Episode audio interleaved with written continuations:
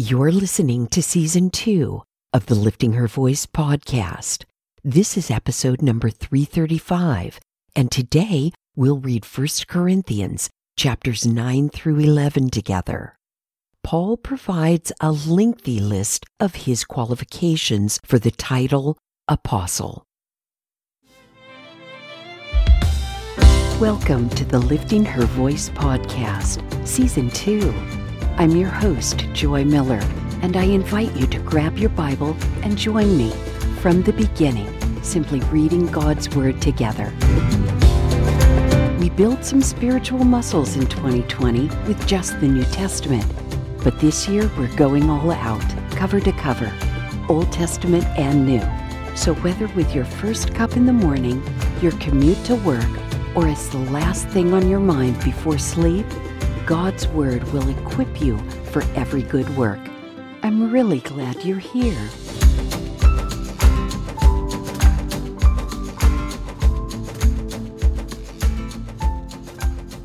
First Corinthians chapter 9. Am I not free? Am I not an apostle? Have I not seen Jesus our Lord? Are you not my work in the Lord? If I am not an apostle to others, at least I am to you, because you are the seal of my apostleship in the Lord.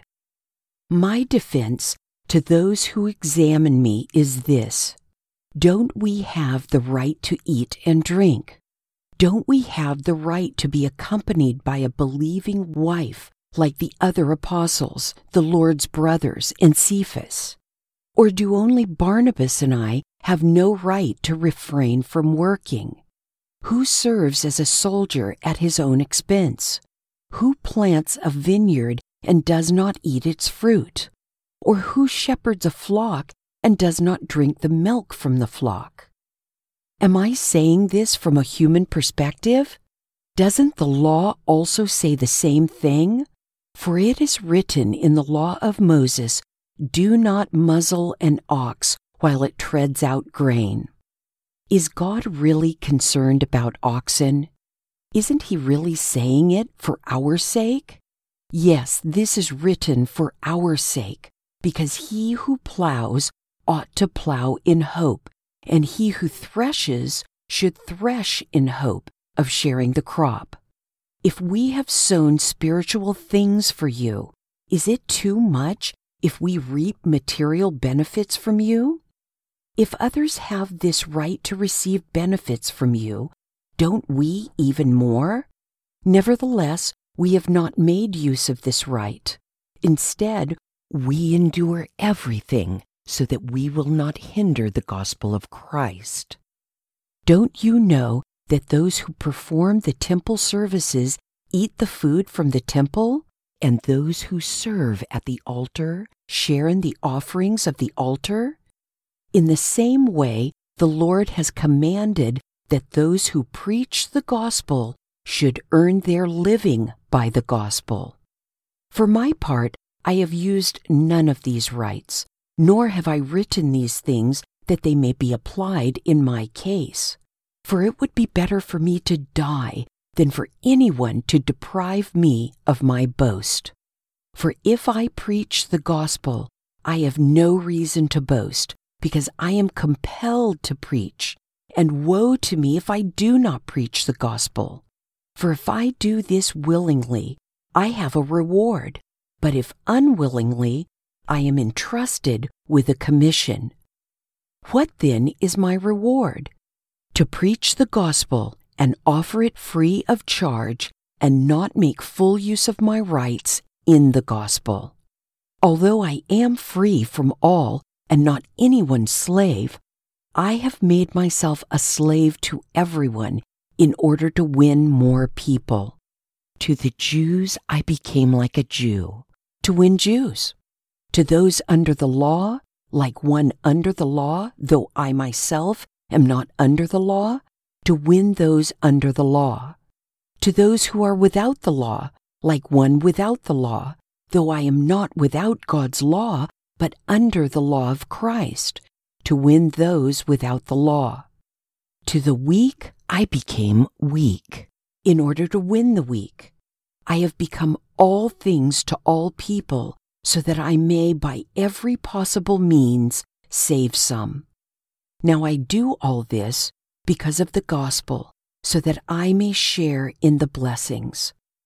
Don't you know that the runners in a stadium all race, but only one receives the prize? Run in such a way to win the prize. Now, everyone who competes exercises self control in everything. They do it to receive a perishable crown, but we an imperishable crown. So I do not run like one who runs aimlessly or box like one beating the air. Instead, I discipline my body and bring it under strict control so that after preaching to others, I myself will not be disqualified. 1 Corinthians chapter 10 Now I do not want you to be unaware, brothers and sisters, that our ancestors were all under the cloud, all passed through the sea, and all were baptized into Moses in the cloud and in the sea.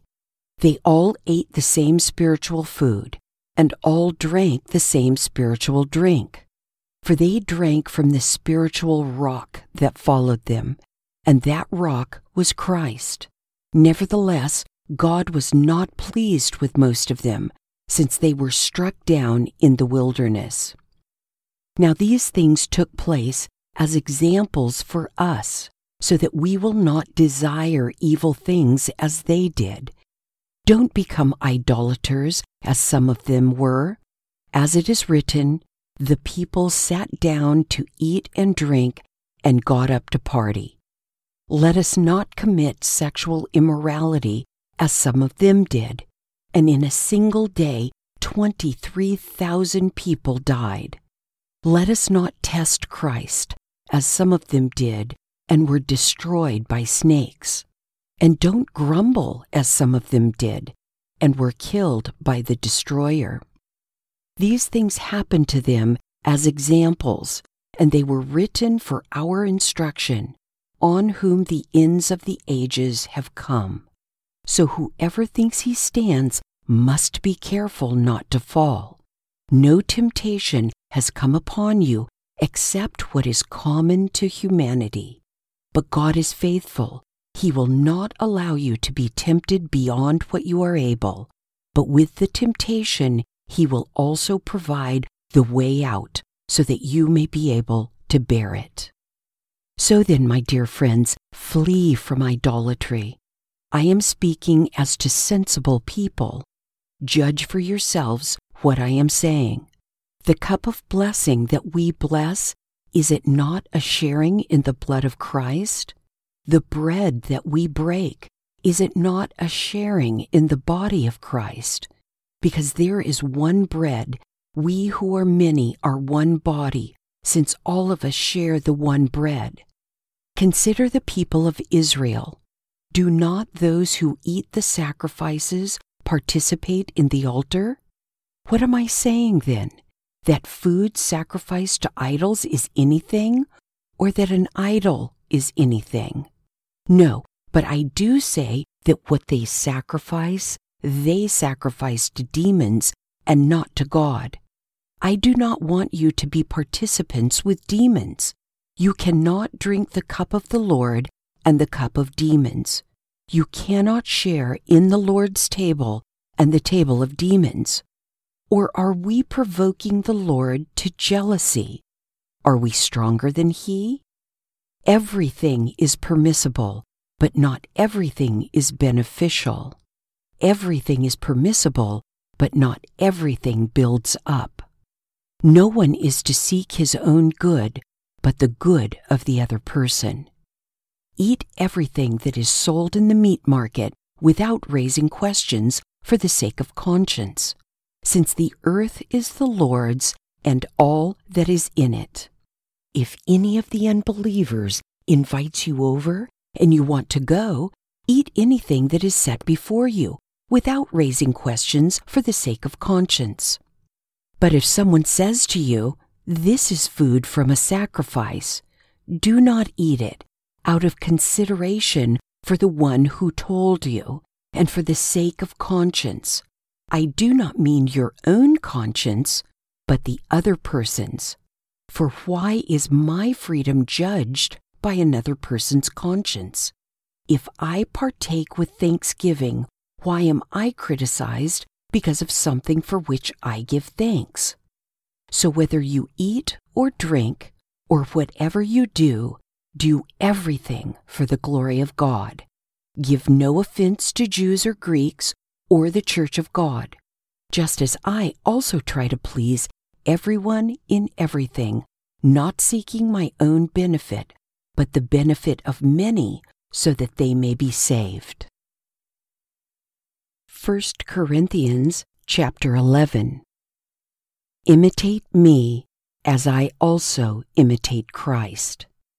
Now I praise you because you remember me in everything and hold fast to the traditions just as I delivered them to you. But I want you to know that Christ is the head of every man, and the man is the head of the woman, and God is the head of Christ. Every man who prays or prophesies with something on his head dishonors his head. Every woman who prays or prophesies with her head uncovered dishonors her head, since that is one and the same as having her head shaved. For if a woman doesn't cover her head, she should have her hair cut off.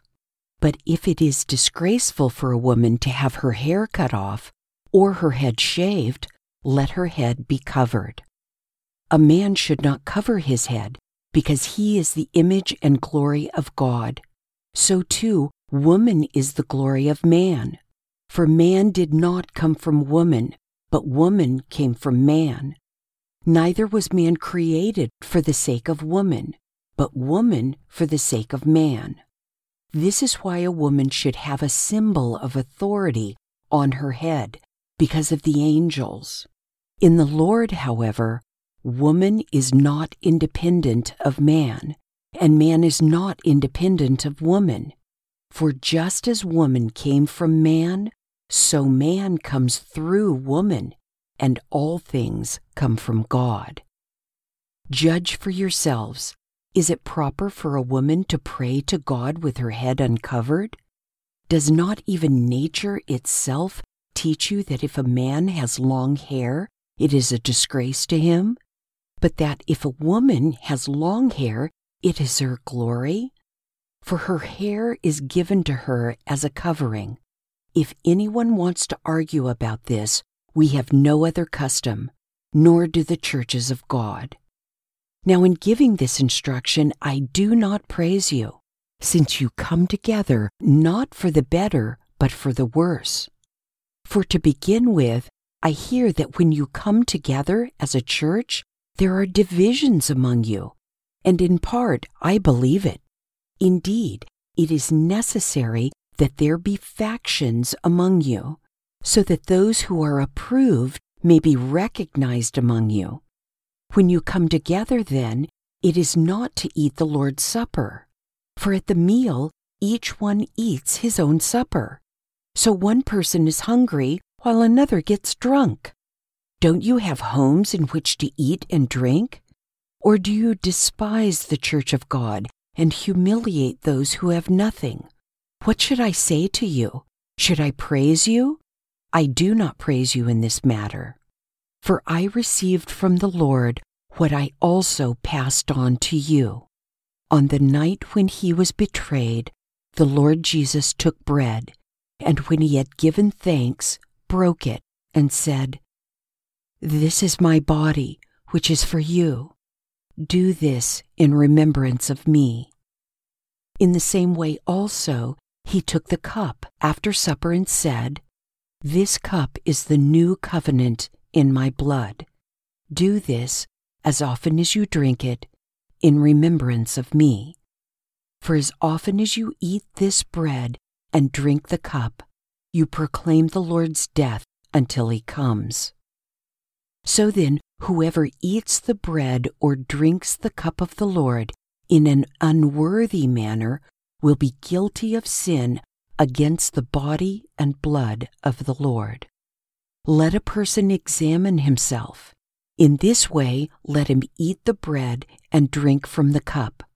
For whoever eats and drinks without recognizing the body eats and drinks judgment on himself.